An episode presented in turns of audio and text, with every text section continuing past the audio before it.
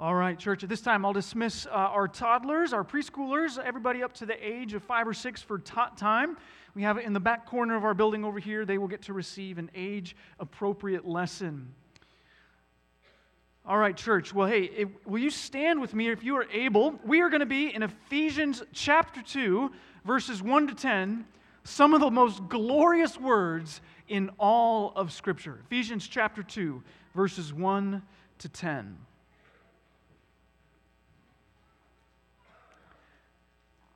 And you were dead in the trespasses and sins in which you once walked, following the course of this world, following the prince of the power of the air, the spirit that is now at work in the sons of disobedience, among whom we all once lived in the passions of our flesh, carrying out the desires of the body and the mind, and were by nature children of wrath like the rest of mankind. But God, being rich in mercy, because of the great love with which He loved us, even when we were dead in our trespasses, made us alive together with Christ. By grace you have been saved. And raised us up with him and seated us with him in the heavenly places in Christ Jesus, so that in the coming ages he might show the immeasurable riches of his grace in kindness toward us in Christ Jesus.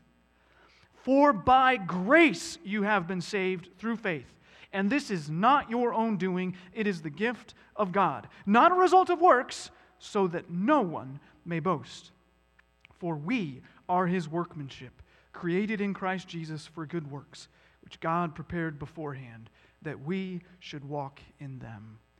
This is the word of the Lord. Thanks be to God. You may be seated. Father, in your kindness and in your steadfast love this morning, may you give us ears to hear, soft hearts. May your word bear fruit in our lives. Pray this in Jesus' name. Amen. Well, church, I believe there are only two religions in the world. Only two. You may look at me and think that seems a little odd, considering we can probably count lots of different named religions in the world. So, how can I stand up here in front of you and say that there's only two? Well, church, ultimately, I think one religion is the religion of trying to earn God's favor on my own. Whether I'm trying to please Him to avoid His wrath, or whether I am laboring to, uh, to, to, to get rid of all of my desires and attachments. That's what Buddhism would say. It doesn't necessarily believe in God, but it's up to you to get rid of any attachment to desire. Or maybe you're an atheist and you don't, don't believe in God. But still, then it's up to you to make the life that you want to have. Everything still is up to you. All of those are ultimately the same philosophical system. It's up to you. So that's one religion. The other religion is the religion we just read about in this passage. It's the religion of grace. It's Christianity. It's what we believe as followers of Jesus Christ. We believe that what we have, both salvation, relationship with God, everything in our lives is by God's grace. It's a gift. It's a gift. Today's passage is all about that. This passage is one of the clearest explanations you will find explicitly in the scriptures about what it is that we believe. Now, there's three types of people in this room. Maybe the first group is you're unfamiliar with these words, you're wrestling with these questions of Jesus. You haven't been raised in the church, and you're kind of like, I'm not sure about this Jesus guy. If that's you, I'm glad you're here. You are going to get a very clear picture as to what Jesus is all about. I'm excited for you this morning. There's a second group, and you've been in the church, maybe a lot, maybe you were even raised in the church. But is your life and your standing with the Lord ultimately up to you, or is it up to God's grace? Maybe you've always just been trying on your own to make God happy, and you've never really thought much about God, God's grace, even though you've been around God's stuff. You've been around Christians, you've been in churches. Well, you actually are in the same boat as the first group. If you've never trusted in Jesus, received his grace through faith, we're going to look at that later, then you are in that first group. The second group and the first group are really the same. And I invite you to take an honest look at your heart and say, okay, you know, I really am perhaps in that first group. I'm trying to earn my way to the Lord. Now, the third group are those who believe these words. You live your life by them. You may be incredibly familiar with these words. After all, I know for a fact in Awana, verses 8 and 9, they have to memorize those verses. I think lots of our kids know these verses. And you may look at this and say, oh, that's not for me. Those were for the first two groups that Pastor Mark talked about. Today is going to be one of those sermons where I can just check out. I know this. Well, church, Paul didn't write this little section to non believers, he wrote it to the church. These words are for us, they're supposed to do something in us. So, church, this morning, I invite you to wrestle with what is God saying to me through this message, through these words that maybe I have heard many times before? Because here's the truth. Even though we believe that second religion, grace, we are tempted to always slide back and live under the banner of that first religion. We forget that we are saved and were saved by grace. We start to think that I need to do particular things or not do other things in order for God to love me. One of the men at AM Theologians this week said, If I don't, God won't. If I don't, God won't. I love that so much, I stole it. All credit to Kyle Blankers. So, if I don't, God won't. But, church, this passage forces us out of that this morning. We are saved by grace. Let's cling to it. All right, let's get into our passage here, but let me give you our first point right off the bat. It's this the starting point for all people at all times, in all places, is spiritual deadness. Spiritual deadness. All people, all times, all places. Spiritual deadness. Paul talks about this very clearly in verses 1 to 3. Let's dive back into our text. I hope you got this uh, spiritual deadness. Verse 1 to 3. And you were dead in the trespasses and sins in which you once walked following the course of this world. Let me pause right there for a moment. Just talk about sin and death. What is sin? Sin is deliberate false steps. It is me, it's trespass, basically me going somewhere I should not go. And it's not, oops, I accidentally did this. It's, no, I know I'm not supposed to go there, but I'm going to go there anyways. I want to do the thing God has said no, or I refuse to do the good thing that God has said yes to. In essence, it is rebellion against a perfect and holy God, a rightful king. It is me saying, I want to be the lawmaker. It's all up to me. That is what sin is. And it results in death both physical and spiritual death. But Paul primarily here is talking about spiritual death because he also talks about us continuing to live according to the ways of the world. We walk. Now, to be spiritually dead means to be disconnected from the Lord. He is the source of life. And so, for us, when we are disconnected from Him because of our rebellion, when we turn our back on Him, we no longer have life. We no longer are able to do what we were created for. We become like spiritual zombies, just kind of wandering around, looking for brains to eat. That's what we are. We just are mindless people following three things. Paul talks about three ways or three particular voices that we listen to as we walk. There's three things, three verbs that he gives. He has following the world, following, state, uh, following Satan, and then carrying out desires, basically living according to our flesh. Now, I'm going to give you one illustration for all three of these things. I mean, they, they all fit under the same umbrella of one illustration. Imagine yourself in an army, okay? And there's different components of an army. There's the culture that you live in within the army. That's what basically Paul is referring to as the world. It's what we live in, it's the systems that are around you. Ask anybody who has been in the army or any branch of the military, and there are particular ways that they have been influenced in the way they live their life because of the way they were trained, because of what happened when they were in the military.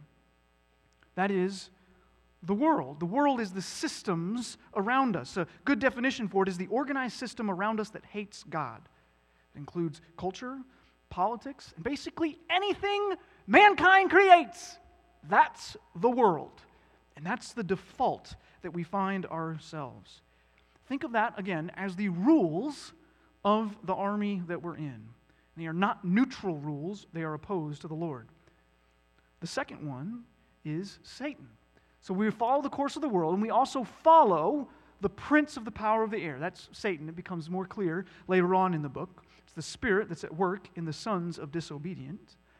Every army has a general, has the guy at the top, the person in charge, and that is Satan. He is the enemy of God. He is quite powerful. He's overseeing the army, giving it orders, and Paul says we are willing followers, taking what he said and running with it. And then the last one we all lived amongst the people following Satan, and we are carrying out the passion or the desires of the body and the mind. That is the passions of our flesh. You can think of our flesh, and in this, the flesh, Paul's not talking about our physical bodies. He's talking about our sinful nature. Some uh, translations will actually translate this sinful nature. He's obviously not talking about just our bodies because he references the body and the mind. But he's talking about that part of us that moral part of us that is fallen and that opposes God and says, I don't want what God wants. That's our flesh. That's what the scripture speaks of as our flesh. It's our old self, who we were before Christ. So if we have an army with a culture that makes rules, we have a general overseeing us. Our flesh is like our immediate commanding officer, or maybe like a drill sergeant that's yelling in our ears, and we kind of just do whatever they say. That is what our flesh is. It's that immediate voice that's right here with us, screaming in our ears. And what do we do? We're just living it. We're carrying out the desires of the body.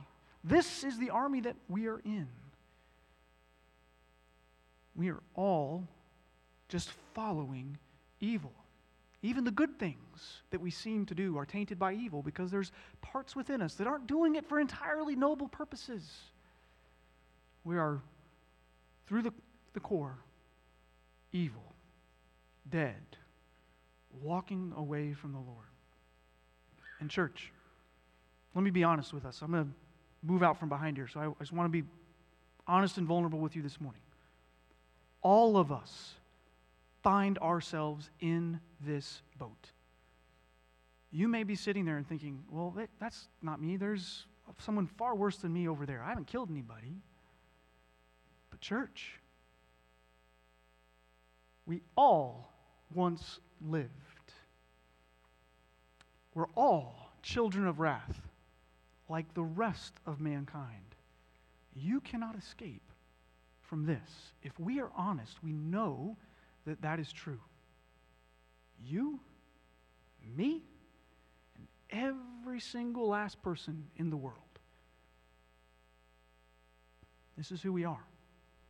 And the result is being a child of wrath. Now, this doesn't mean that we are wrathful or angry ourselves. That's not what he's talking about. It's saying that we are under God's wrath. By nature, because of the choices we've made, but also our own heritage in our spiritual father, Adam, we are deserving of God's wrath. We have not chosen him, we've chosen ourselves. We've chosen the enemy. We've all gone our own way. We deserve God's good justice. And it is loving for God to give his justice to the world. It's perfect. God's wrath and his love are not separated. Wrath is the right response when you love someone. When you, when you see evil, wrath is good. Anger is good. God is not part wrathful and part loving, He is fully just and loving. So it is His right response to sin. That's a bleak picture. Man and woman, this, this, is, this is a difficult place to be. But God, but God did something about it. Amen. That's not where the passage stops. We don't have verse 3 and us being dead in our trespasses and sins. Paul goes on to verse 4. but God. But God. Well, nope. Let me find but God. Here it is. But God, being rich in mercy, because of the great love with which He loved us, turns the worst tragedy you could imagine into a comedy. And not comedy in the ha ha sense, comedy in the good ending sense. But God. He does something not out of, eh, I think I'll do this, but because He is full of love, because He is rich in mercy. God didn't look at what we were going to do, any choice that we're going to make, and think, hmm, I like what I see there. Think I'll reward this guy or this woman. I like it. No. Even when, verse 5, even when we were dead in our trespasses, but God, even when we were dead, God did something. He took the initiative, He acted.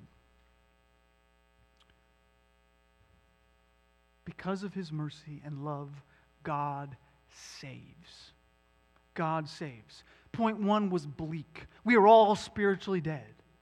But God, because of his mercy and love, he saves, he rescues. I want to give you a picture of what this is like. You know, I said we're all kind of in that army, just fighting against God willingly, without excuse.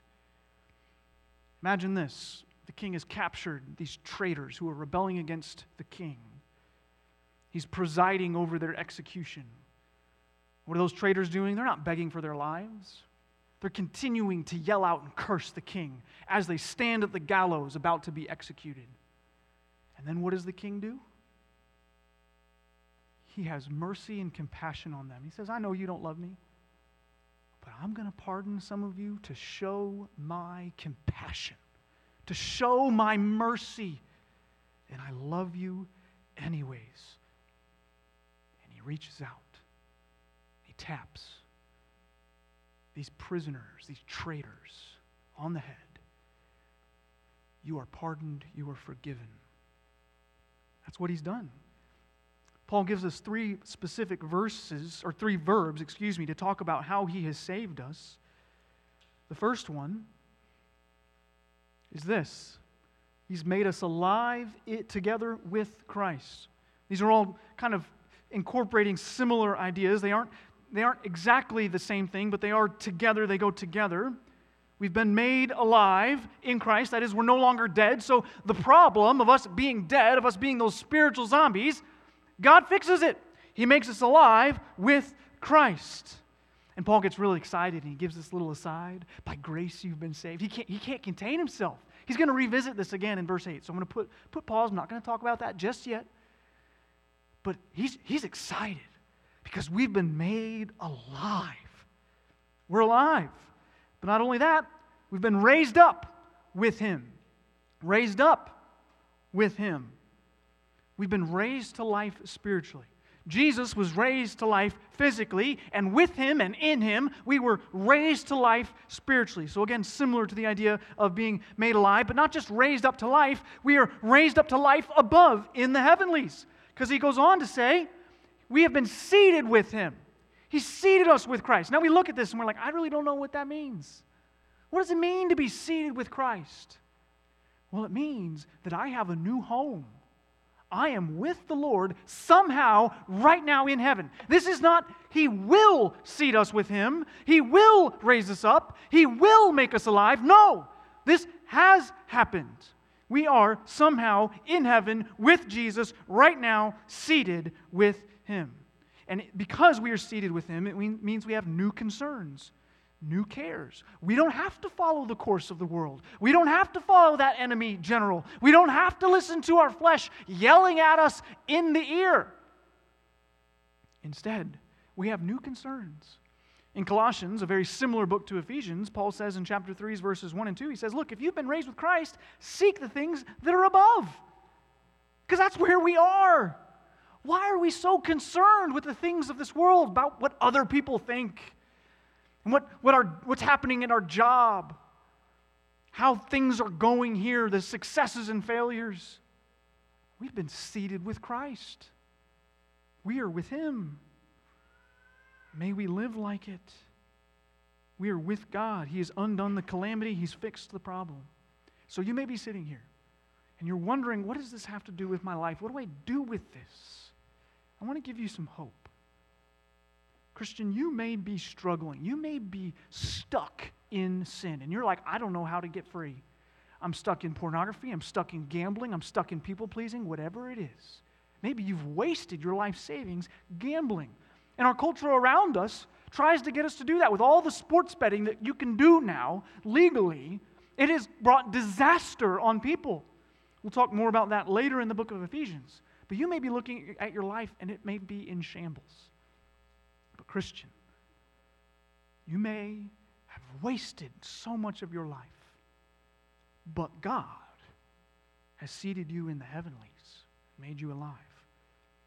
Christian, maybe you had cheated on your spouse, but God has seated you in the heavenlies and made you alive with Christ. Christian, you may have stolen money, whether it was cheating on your taxes, not doing work that you ought to when you're at work and getting paid, or maybe you just straight up took money from somebody. But God has made you alive with Him. Maybe something smaller. Christian, maybe you've struggled to get into your, your Bible and read consistently and just spend quality time with the Lord and with people in the church. And you feel distraught over that and you feel you beat yourself up all the time. God has made you alive in Christ. There is hope. Maybe you've been full of pride, judgmentalism, hatred. God has made you alive. you may run away from relationships with those around you because you're too afraid to be close or you don't want the burdens that that brings. And you look at your life and you're like, I wish it was different. Again, Christian, but God. I feel like any sort of terrible thing we can think about in our lives, verse 4 continually brings us back to what God has done. But God. But God. When we forget this, we start living under that if I don't, God won't mentality. But God. He's done something. And why did He make us alive and raise us and seat us with Christ? Well, verse 7 so that in the coming ages he might show the immeasurable riches of his grace in kindness toward us in Christ Jesus. What does this mean? He's saying God has done this so that for all eternity, us and the angelic realm will sing his praises and declare just how great he is because of what he has done. He will be glorified. He will be known to be awesome and great. That's why He has done this. Not because we're awesome, but because He wants us to know how gracious and mighty He is. Our salvation is not about us. And we need verses 1 to 3 where we look at the death that we have in order for the life that we have in Christ to actually be as glorious as it is. But God. Let's talk about grace. God's salvation comes by grace. This work of God, this but God, the two most powerful words in all of Scripture, but God, it comes not because of what we've done, but because of grace, unmerited favor. Good things that we don't deserve, given to you and to me. Mercy is not giving somebody something bad that they deserve, like not punishing them.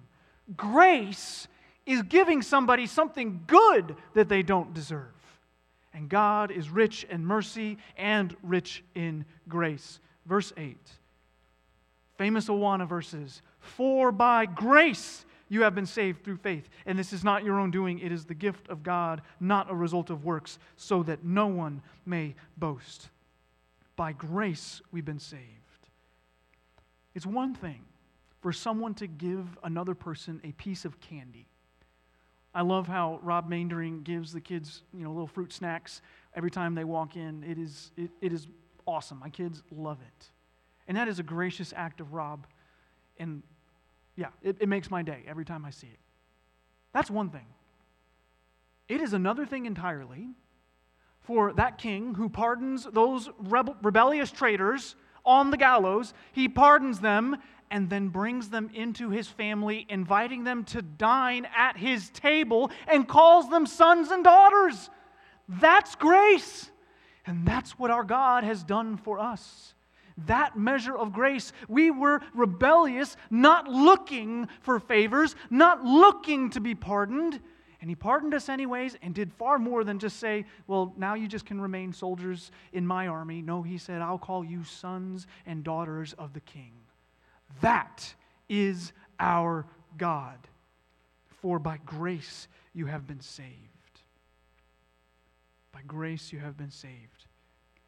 The you have been saved is passive. You know, you have active verbs and passive verbs. Active verbs are where you are the one doing something, passive verbs where something is being done to you. This is a passive verb. You were saved, not you got yourself saved or you saved yourself. No, you were saved by God's grace. Think about Lazarus in the tomb. How much did Lazarus have to do with Jesus calling him out of that tomb. Lazarus didn't like say, Jesus, hey, can you, can you come here and ask me to come back to life? He wasn't there rotting in the tomb and, and saying, oh, Jesus is here. I'm going to get up now. No, no. What happened? Jesus said, Lazarus, come out. And the dead man came to life. That is what happens with us. We are not the ones who save ourselves. We are saved by the good judge from his wrath because he is rich in mercy. Now, where do we enter into the picture? Well, through faith. You have been saved through faith, by grace through faith. Faith is belief or trust, trusting that God will rescue us, that He has rescued us. It's saying, I believe that this is true. Lord, save me. I want to give you two things it's not, what this faith is not, because our culture loves to talk about faith. One is just generic trusting in something. Oh, you just got to have faith. It doesn't matter what you have faith in, just have faith. Just believe. That's one type of faith. Another type of faith that it's not is just knowing about something. Oh, I know about Jesus. I was raised in the church. But do you trust Jesus? Or do you trust yourself? Do we trust him? We don't just know about Jesus, we trust in the person and work of Jesus. Author J.V. Fesko says this historical faith, that's not saving faith, understands the claims of Scripture. Okay, so you know about what Scripture says. Temporary faith seems for a time to trust Him, but saving faith is a firm conviction and trust in the person and work of Christ.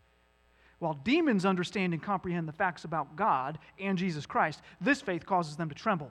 For the Christian, faith leads to joy and confidence in the goodness and grace of God, which bestows salvation through Jesus Christ, apart from works, even apart from the fruit that flows from faith. That's the type of faith that Paul is talking about here. It is looking at Jesus and saying, I believe in your grace. Please save me by your grace. I can't earn your favor. It's calling out to God and trusting that He has saved us. That is the faith that, that Paul is talking about here. Faith does not save us. Okay, let me be very clear. You are not saved by faith, you are saved through faith. Those are very important distinctions the, the best image, I've shared this before, but the best image, think about a computer. Faith is kind of like the electrical cord from the computer to the wall. It's not the electricity and it's not the computer. It is the means by which the electricity gets to the computer. That is our faith. That is the means that God has ordained by which, or through which, I should say, we would be saved. It's even hard to continue getting those words right. We are saved by grace through faith. It's a gift. It's a gift. Paul says that in the rest of verse 8. This is not your own doing, it is the gift of God. Is, what's Paul talking about? Is he talking about our faith? Is he talking about the grace? Is he talking about salvation? Yes, all three. It's the gift of God, is all three of those things.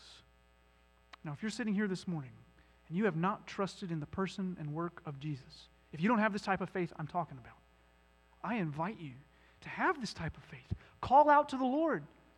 We're told in the scriptures that everyone who calls on the name of the Lord will be saved. Everyone. If you call on the Lord in faith and say, Jesus, I believe, He will save you. He will give you His Holy Spirit. You will become a different man or woman. And you may have been in the church of your whole, your whole life and never cried out for the Lord to save you. You're still trying to do it yourself. I invite you, believe today. But most of us here today, we're Christians. We believe in this grace. So, again, what do we do with this passage? It's like, Pastor Mark, you've been talking a lot about this. Well, one, I want to stoke a fire in our hearts about the beauty of God's grace. I want us to see it, and we need to be reminded of what we've been saved from. Because again, Paul is talking to Christians here. He's talking to Christians not non Christians. We struggle to live in grace. A few weeks ago, I shared the illustration of the spiritual treadmill. We are running as hard as we can to get God to like us. Meanwhile, God's like, You're already at your destination. Stop running. You have my grace. Jesus died for us. We don't need to do anything else. We have His grace. There's two sides you can fall onto. I need to do all these good things, or I got to abstain from this bad thing. Those, those are the, just the things that happen in our hearts. But here's the truth you hadn't done any good things when God chose to love you. You had only bad things on your resume. But God, He's rich in mercy. So rest in grace.